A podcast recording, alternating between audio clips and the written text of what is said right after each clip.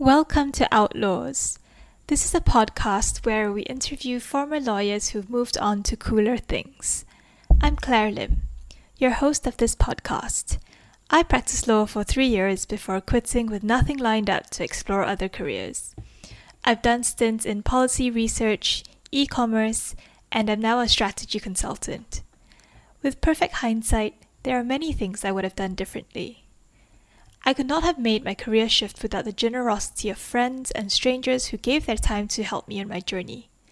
My aim through this podcast is to give as much honest insight as possible into the career journeys of others, their triumphs, worries, setbacks, vision, and advice, especially for those contemplating the transition from a legal career. I've spoken to many frustrated lawyers or confused law students who have reached out to me for advice but I can only reach so many. My hope is that this podcast will give you a fuller picture of life after the law from the lived experiences of others. Today, I'm speaking to Amanda, an investment professional at a Southeast Asian private equity firm, on her journey from law student to the world of finance.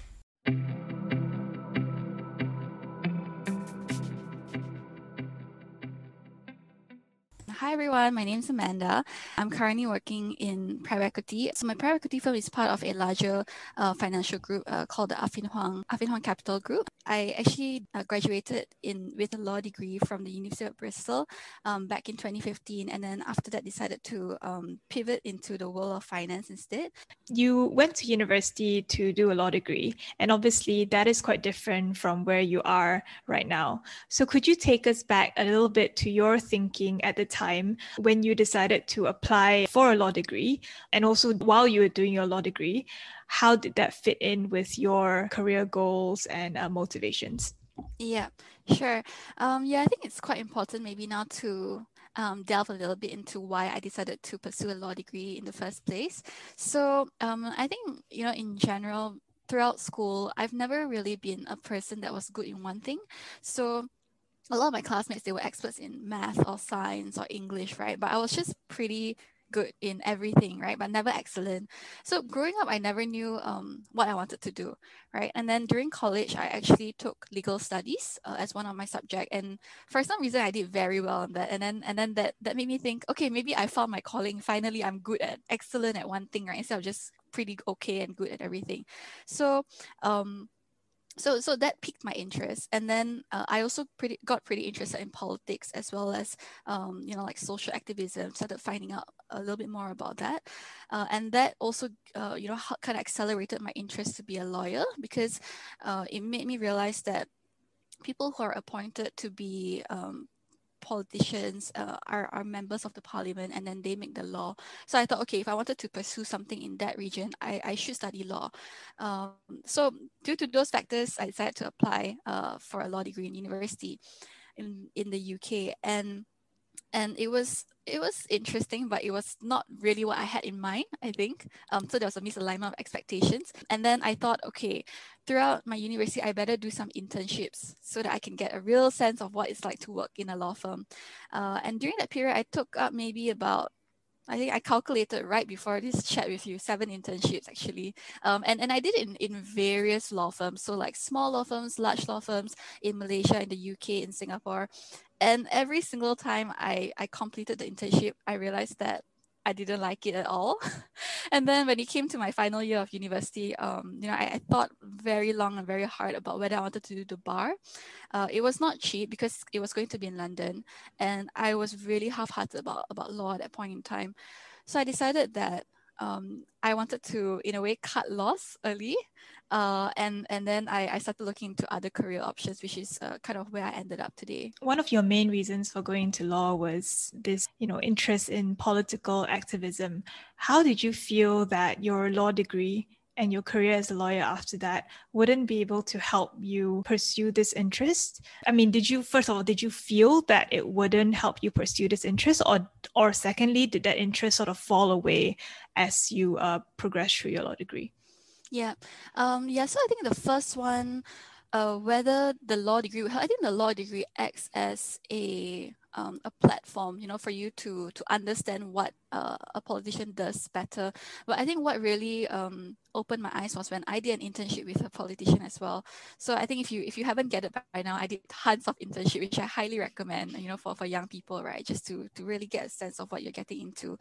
And um, after the internship, I realized that with, with the politician, um, I realized that the law is just a super small part of it and there are so many other things that you need to be great at um, which includes the word in itself um, being good at politicking and that was the part that i think really put me off and also um, the, the idealism i think faded away through time uh, when i realized that a lot of things that i wanted to pursue was just very challenging in, in my capacity as firstly a female and also secondly um, you know not not really understanding grassroots very well so, what kind of work were you doing as an internship? Do you remember? Yeah, yeah, I did quite a range. So I, I went to like family law firms as well as the large typical corporate law firms that you'll be familiar with. I've also tried uh, in-house legal uh, at that point in time, and and the work is typically research, uh, research on case law, you know, writing up memos, and then I, I sat into a couple of drafting meetings where you know it's a lot of arguing and nitpicking about every single word that, that goes into the agreement, and I I just didn't find a lot of excitement. I think during that process. How did you feel when when you realized that law was really not something that you wanted to pursue? Um, I think it was difficult because some, I think some backstory to that is that I, I would actually have been the first lawyer in my family, not just immediate family, but even my entire extended family.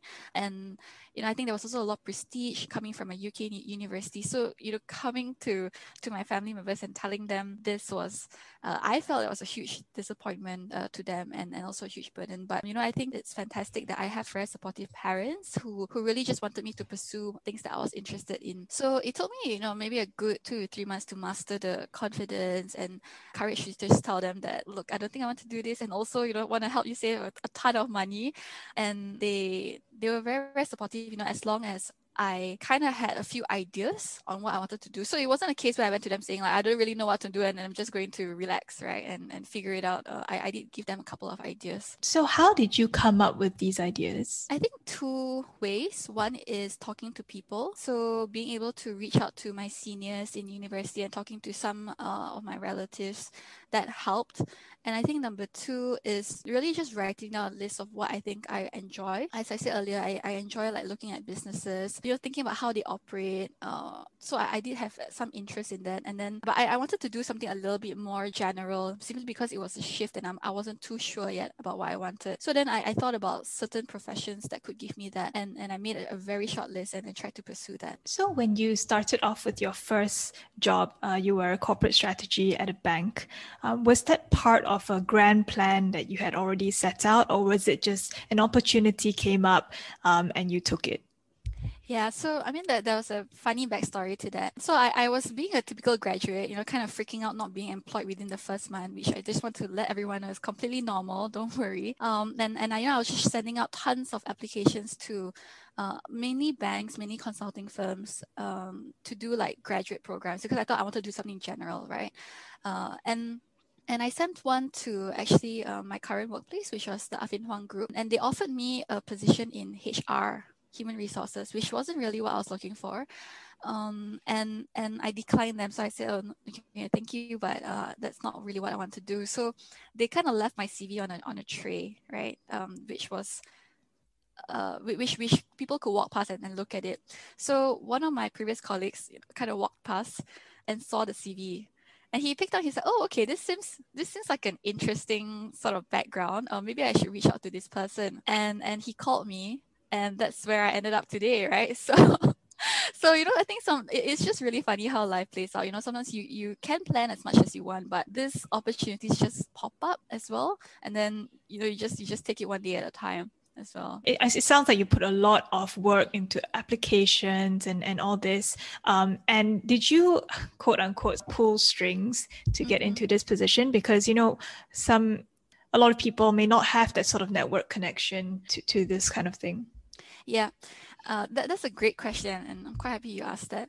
Um, honestly, because of what happened, what happened, right? Uh, because of me going to my family members and telling them I don't want to do it anymore, I did feel that I had a lot to prove to to show them that I could move and pivot on my own. So I was pretty adamant uh, to myself to not uh, use any personal network or connections because I just felt I had a lot to prove on, on that front, right? To convince them that I made the right decision and that I deserve to be where I want to be, right? So um, to answer your question, actually, I did not. With perfect hindsight, would you have done something differently? Um, I would not actually. Uh, I think I was very lucky because of the story I told you earlier, right? Uh, but I, I do note that not everyone is that that lucky um, to have you know some someone up there kind of smiling at them and, and having someone walk past and, and see your CV by accident, right? So um, I mean, use all you can uh, if if that's award if that's afforded to you. That that's just what I, I would advise. Mm. Yeah.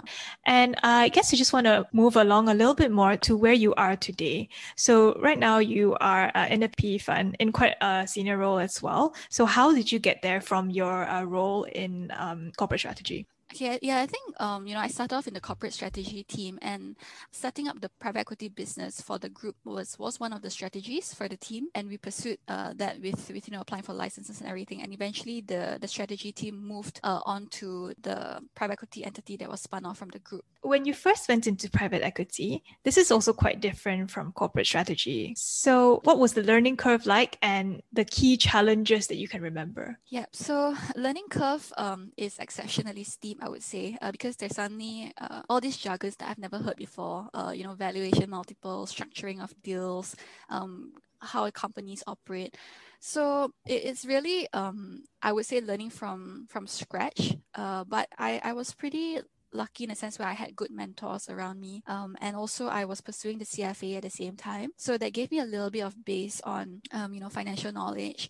Um, the other thing that I, I was very, um, very disciplined and consistent about was that every weekend I would actually read The Edge, the, the business newspaper, and that really helped shape my view on Malaysian corporate uh, news and, and the landscape. So, so that helped build the foundation. I think these are all like work in progress because the world of PE is just very dynamic and there's always new companies coming up, new ways to structure deals, and, and you just need to always be curious uh, and always want to learn about how, how to solve all those things. Yeah, I think in terms of your the second part of your question on key challenges, um, I've never really been a very uh, numerical person, so so the numbers part still trips me up a bit until today. Um, but I think it, it's just I think there, there are some things where you're naturally you're actually a little bit better at and there's some things where you just if you practice enough you can uh, i won't say fake it till you make it but you know you you can sort of reach a point where you are decent enough and i think that's what i've done over the years to just hone that skill to a point where it's it's at a pretty acceptable level at the moment. I mean you know people we see in PE are usually have they usually have a finance or engineering economics um, background. So did you feel that your legal background was a disadvantage in this case um, no, I would say definitely not because a lot of transactions are mainly governed by legal agreements. So it does help to have that legal mindset. And and I think I only realized this towards the end of closing of transactions where where it made me again realize how important lawyers are and how, how amazing they are to be able to craft all these documents up. So I think that that does help. And you know, in, in many firms they only hire, as you said, finance graduates and, and occasionally engineering graduates. But you know, in the world of private equity, because you you tend to delve into so many different types of industries and do a range of work it actually helps uh, tremendously to have different people from different academic backgrounds at the table so i think um, I, I was able to offer that to to my firm as well as you know with our different portfolio companies uh, when, when we're discussing different good enough at a lot of different things. That's how you're able to connect with your entire company your you know your your partners and and so on and so forth. Mm-hmm, mm-hmm. yeah. So i get a sense that you're quite humble about a lot of your skill sets, although they are very impressive. So, um, just to let the audience know, Amanda just completed her CFA. So, congratulations. I also wonder if you feel any sort of lack of confidence in your skills in, in your day to day job. Uh, I think that does happen definitely time and time again, especially when you're you know at the same table with someone who's from a big brand name, uh, you know, big big investment bank and and you tend to feel that okay maybe i don't des- deserve this seat here um, you know uh, and and you know I, I didn't go through that that typical route. Uh, i only had a law degree does it count for much right? Um, but i think you know over time it is also something that we need to actively work on to actively kind of remind ourselves that we do have a lot of accomplishments and we do we, we are different and we are different enough to be able to have someone actually give us the seat here today. You know no one i think one one kind of principle that i live by is that no one really gets anywhere without someone actually giving them a chance right? So someone saw something in you to allow you to have that seat and to allow you to have that voice and don't don't invalidate that person's confidence in you right? So um, try to I, I try to work on that very very frequently um, so that you know I, I kind of clear my headspace and and make make space for more important things instead. Yeah although although admittedly it's, it's challenging sometimes. Mm. Yeah. It sounds like you've done a lot of reflecting, you know, since you've left university to come on to to try all these different career paths and invest in yourself and actually build up the confidence to succeed in different fields. So I wonder if you could talk a little bit more about investing in yourself. Like what advice would you give to someone who's thinking about transitioning from a legal career, say, into something in the area of finance? What would they need to invest in in to be able to make that transition. Yep. So I think that if someone is committed, you know, let's say if they are currently a law student, they, they really know for sure they want to get into investment bank, make sure you know more than the average person that wants to get to investment bank. Right? And that is the investment that you have to make into yourself. Because, you know, as I said earlier, that no one uh, really gets anywhere without someone giving you a chance. So the moment someone says, "Hey, I, I would like to interview you," right? Whether you pull the strings, whether you've not, whatever the case is, right? You, it's still on you to to be able to show them that you are committed to this and you know even more, and and you can justify your presence there even more so than a very typical uh, dyslexic person that wants to get into investment bank who has a finance degree, right? So you need you need to set yourself up for for success, and you can only do that with your own effort of putting the work in and uh, making sure you know so much that someone can't deny you of that position. And when you say know so much, it's all the yeah. knowledge that you can gain by yourself. Correct. Yeah. So, uh, of course, always you know pull on who you know, right? So if you know, like let's say using the investment banking example, if you know a senior investment banker within your family, your friends, your friends' siblings, right? Don't be shy. Just ask. You know, like the worst thing that they can say is, "Sorry, I'm too busy," and then okay, fine, you move on to next person. And in fact, right, um, sometimes you don't even need to touch on your own personal network. I I always get tons of messages from people I've never met saying, "Hi, Amanda, can I have a ten minute Zoom call with you? Um, just want to learn more about." private equity, right? And that's completely normal. So some days I'm I just can't do it. My my schedule doesn't allow me to. But some days I, I say sure, why not, right? And they're able to find out more about what PE is from someone who actually works in PE. And I, I you know I, I sure hope that's helpful to them to help them decide what they want to do for themselves.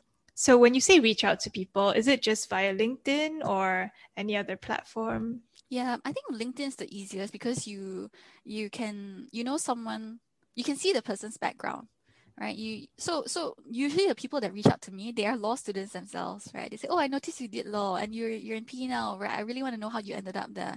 Um and and which is why it's, it's great for us to be speaking today because maybe this can help reach a wider audience instead of me doing you know what this one-on-ones with them right?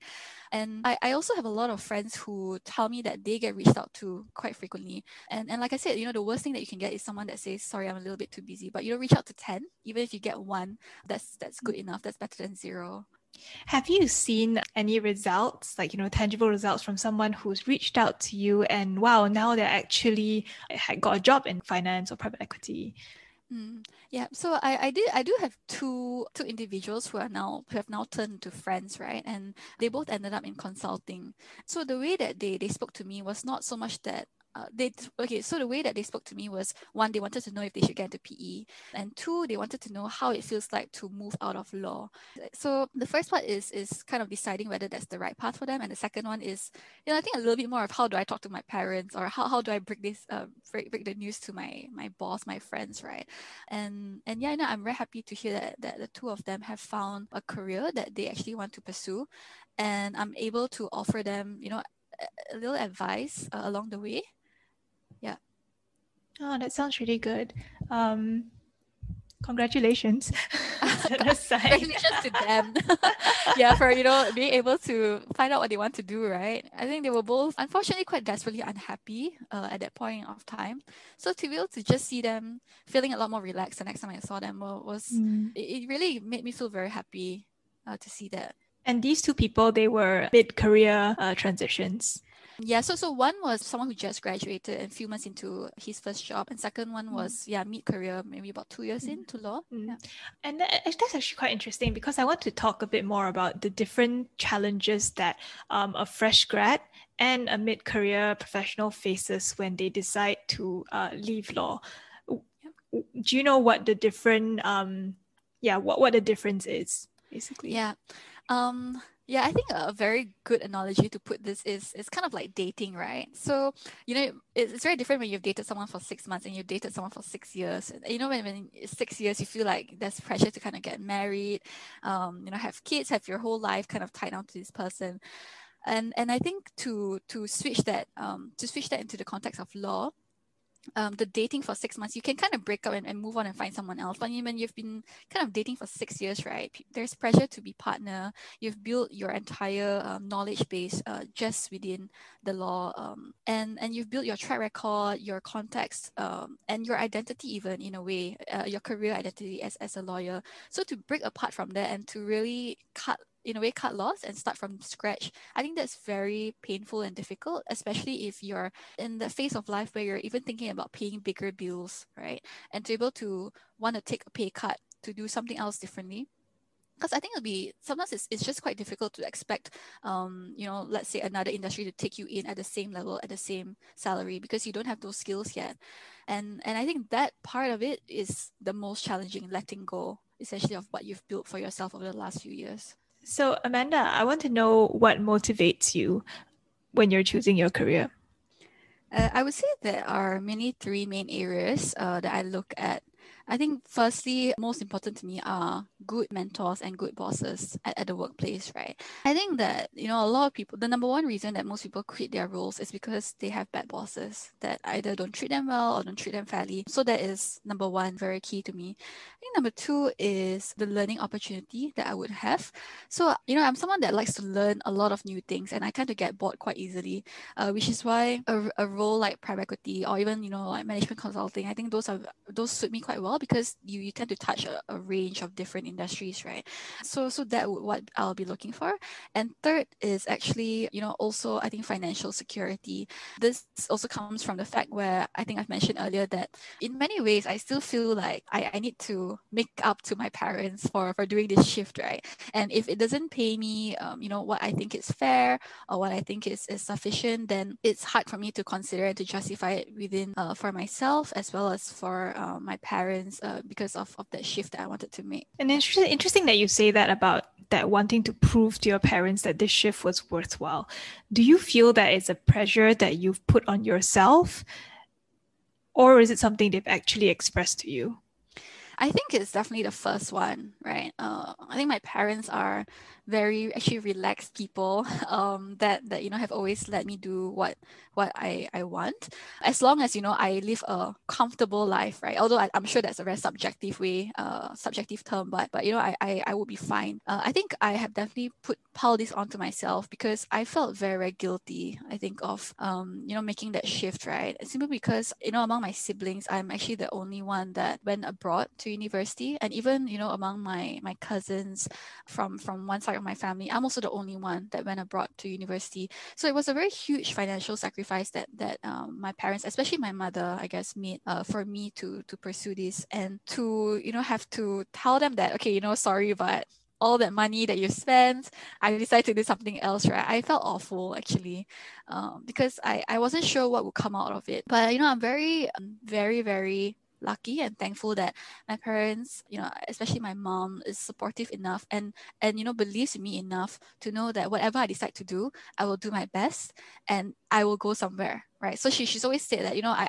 okay fine if you don't want to do law, um, it's a little bit disappointing, but I'm pretty sure you land on your feet, right? So for her to have that confidence in me, I don't want to, um, you know, give her reasons to to not have that confidence in me anymore. Um, so it's definitely 100% self imposed, right? Um, but I think that uh, it's only fair to to her, especially that that I do well. And how much of a part do other people's expectations, besides your family, factor into the way you've chosen your career? Um, yeah, I think over time, that has definitely declined, right? What um, people might think about what career I do, uh, whether it's friends or even um, you know more extended relatives, right? Uh, I think initially when when I was earlier in my career, I was quite sensitive. Uh, I was always, you know, I was always the person that didn't have like a professional title, so I wasn't a lawyer or a banker. I was just you know doing like kind of strategy in in a firm, you know, corporate strategy so it, it did kind of affect my confidence a little bit. And and you know, a lot of my friends were going to big brand names like the bulge bracket banks and and you know the McKinsey, Bain, BCG, and I you know it, it also made me doubt myself a little bit like mm, am, am I good enough to ever go into those sort of places? But I think over time I realized that it's also not as it seems. Uh, there there are a lot of pros and cons at working at anywhere and you kind of just have to find a place that suits you um, suits what you're looking for and as long as your expectations and your goals are met i think you, you'll be pretty happy overall. When i think about my future now um, i don't I, I basically factor in very little about what um, other people might might perceive me as right? And and i don't make decisions based on that anymore. Uh, i used I, I would admit that i used to quite heavily but now you know i think that i'm trying to develop trying to develop my own identity and my own personality and style and and i think that that is what a lot of happy people and successful people tend to do. And when I say successful, I don't mean just, you know, uh, monetary wise, right? Like successful in life, you're just a balanced person that lives a contented life. And it's because they have found ways to value themselves and they found ways to develop strong communities and strong relationships with people around them. And, and for me, that that's a lot more important than just doing things to impress people I, I feel like I, I have actively stayed away from that, you know, especially working uh, very much on that for the last, I think, two to three years, especially. So, what would you say to a frustrated lawyer who's thinking of leaving the law? okay. Yeah, I think the, the first one is always to um, maybe answer the question of why are you feeling this way? Try to really figure out the root cause of the problem right? So you know i think the, the reason i say that is because maybe you're upset because you have a horrible boss. So is the issue then changing the boss or changing the firm right? And and moving somewhere else? Um, is it the work that you hate or the people that are around you. And I think if you can kind of identify that very clearly, then you can look at the next step as to what to do. Um, and, and sometimes also, you know, it's, it's not about, oh, my boss is horrible, therefore I want to leave. It can also be a dialogue with uh, speaking to, to the person that's managing you and, and also giving them a chance to explain why they do certain things, right? Because um, I think as, as a junior, you might not understand that. And there are a lot of reasons why bosses act a certain way, not, and not just because they want to be mean to you. Uh, I think I've learned that over time time as well. Um, but okay, so assuming that let's say you you have um, thought about it, and you say, okay, no, you know, my my boss is just horrible, or you know, like the the work that I'm doing just doesn't interest me. Then it's about figuring out what exactly you want to do. I think this is the toughest part because there are just so many options out there today. Uh, I think in this day and age, there there are tons of companies that you can explore, right? And and companies are also being more open to taking on people from different backgrounds, just because they appreciate diversity now. And um, you know, I think this is where uh, again, right, speak to as many people as you can. There, it's, it's free firstly and people are more you know sometimes they're more willing to help than than you think right? And the worst thing i think that you can have is just an answer that says sorry i'm too busy or sorry i can't do it and then you just move on to the next person. And i think after speaking to all these people out there and, and then maybe you can then zoom in and, and make a short list about what you really want to do. And i think that also has to come with a lot of realization that it will be difficult in terms of learning from scratch again and also probably taking a pay cut right on that front. But i think you know when we think about uh, our career it's a very very very long journey. Sometimes uh, as a you know 20s sort of person you think that oh my god like you know is is is this this is it like i don't know what i'm going to do next right? But i think we forget that careers generally span for you know even onwards of 40 years that's a massively long time. And I've been working for five years, right? That's that's just over 10% of my career uh, lifespan, right? And there's another 90% left to go. And do you really want to spend the rest of 90% because you spend your 10% um, building that foundation up, right?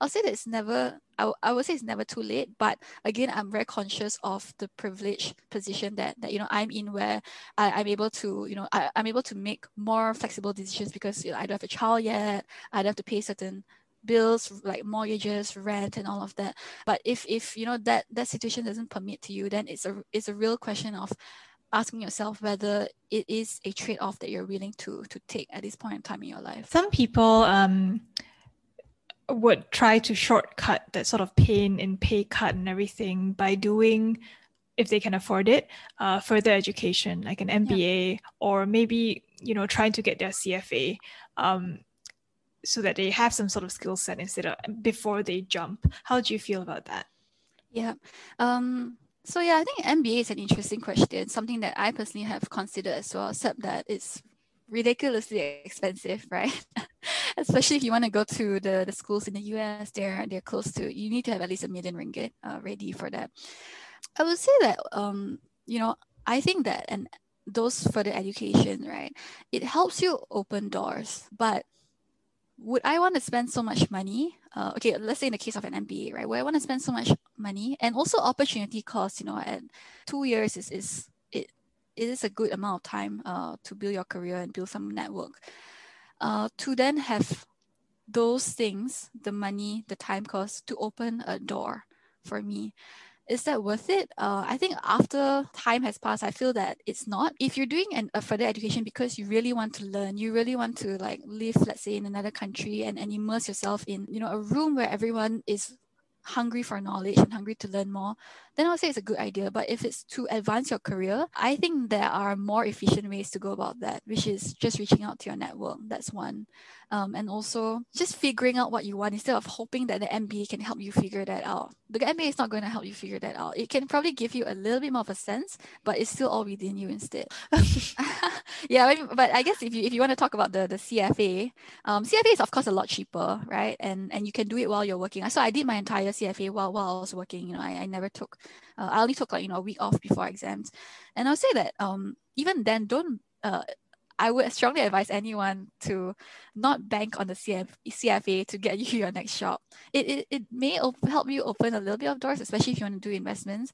But for it to get you a, a job, um, I'm not sure if, if that really lends you that much weight, actually. mm, but if, if if say an MBA or a finance degree or whatever it is is the filter to get into the door and you don't have that besides reaching out to your network, what other things can people do to sort of upskill themselves? Mm, yeah, I mean, um, there are a lot of courses, I guess, nowadays online that you can try and and you know read or even do like you know uh, even youtube has a lot of free ones actually if you if, if you don't want to pay mm. right so i would say that knowledge is a lot more accessible to everyone these days i think the difficulty is actually uh, like you say, if, if you don't have if you don't have someone to help you open that door, right? I think there are some other ways. For example, signing up for let's say there's a certain company you really want to join and they have workshops or they have like um networking sessions. Like just show up, just just go for it. That, that's the reason why they organize these events anyway, and get to know the people working there. Um, it, it's more of like you know just put yourself out there and mm-hmm. and see what you you know make yourself memorable, make yourself different, and hopefully people will remember you. And I think that is so much more efficient and cheaper than an MBA, for example. Yeah. I mean, as as someone who also vets through CVs for your for your firm, yeah. If someone had done a, um, say, you know, one of those uh, MOOCs courses like on Coursera or edX, how much weight does that actually hold? Mm, I think that that holds a lot of weight for someone who is um, coming from a different degree, right? So if you're, let's say if you you you did um, a bachelor of finance, right, accounting finance, and, and you're doing uh, Coursera just on finance, then it's it's okay, but uh, it, it shows some initiative. But then again, I'm not sure like how how different you are. But if let's say you're someone who came from uh, law and you're doing a lot of finance degrees and you're showing a clear interest in this, right? Then it, it does indicate to me that you're actually a lower risk applicant than someone who did a law degree and is not doing anything else. You know, they, they just they just kind of it, it, it indicates to me that you maybe you're just thinking about pursuing finance at the moment. Or because it seems maybe because it seems like the right thing to do. My friends are doing it, it's it's cool, or am I really interested in it? And when I see those sort of things on their CV, it indicates to me that this person has put um, effort into finding out what they're getting into. You know, I, I this this online courses anyone can do them and and I don't know for sure whether you whether you've really listened to it, whether you really understand, right? So I would say that if you are bold enough to put it down your CV, you better be prepared to answer questions on them. Do you think firms in, in Malaysia are willing to take on mid career interns? I think it's quite rare. And the reason for that is because typically firms who bring on interns, they either want to have um, you know, a very vibrant workplace with young people. That's the that's the impression. Um, and they want to give opportunities to them.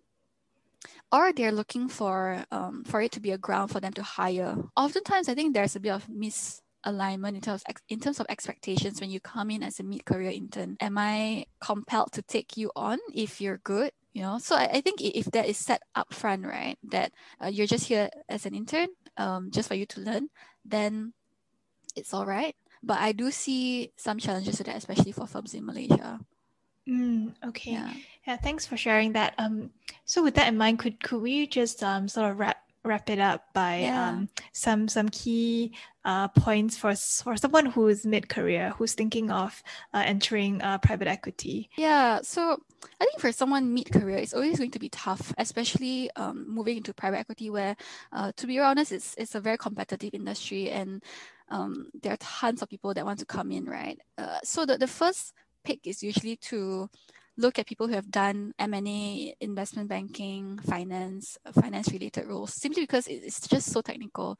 So I would say that you know, instead of kind of jumping typically what seems to be five steps ahead uh, into a role in private equity or buy side investment, right? You know, start off where you can first um, you know, start off by maybe taking a role uh, in, in a big four to do transactions, right? And then maybe that will give you a, a wider breadth of knowledge for you to then kind of funnel into more buy side roles, um, for example, like, like private equity. So I would say that it's not impossible, but the route to to head to where you want to be as a mid-career person might just be a little bit longer right. So yeah my, my point is mainly that you might not get to where you want to be today but it doesn't mean that you can never get there. And sometimes you just have to take small steps to head to where you want to go. And i think just pulling from my personal experience right i never knew where i was going to end up actually. Not at all uh, uh, when i took up the role doing a corporate strategy at that time. And i was I would say very, very lucky to be able to move into private equity at a pretty young age and without having any finance uh, or you know bulge bracket kind of background and and you know it's it's kind of pulling on that thread of just do your best wherever you can whenever someone gives you the opportunity. And hopefully when the time is right and the door opens for you uh, because someone was kind enough to give you that door then make sure that you're ready and that you're at the best you can be to be able to get a seat. Thank you so much for joining us today amanda. Next time we'll be speaking to joe fan He's the head of special projects at one of Malaysia's largest telecommunications companies. We'll be going in depth into his journey from a law student to a legal tech startup and to his current innovations focused role. It's going to be a great episode and you don't want to miss out. So stay tuned.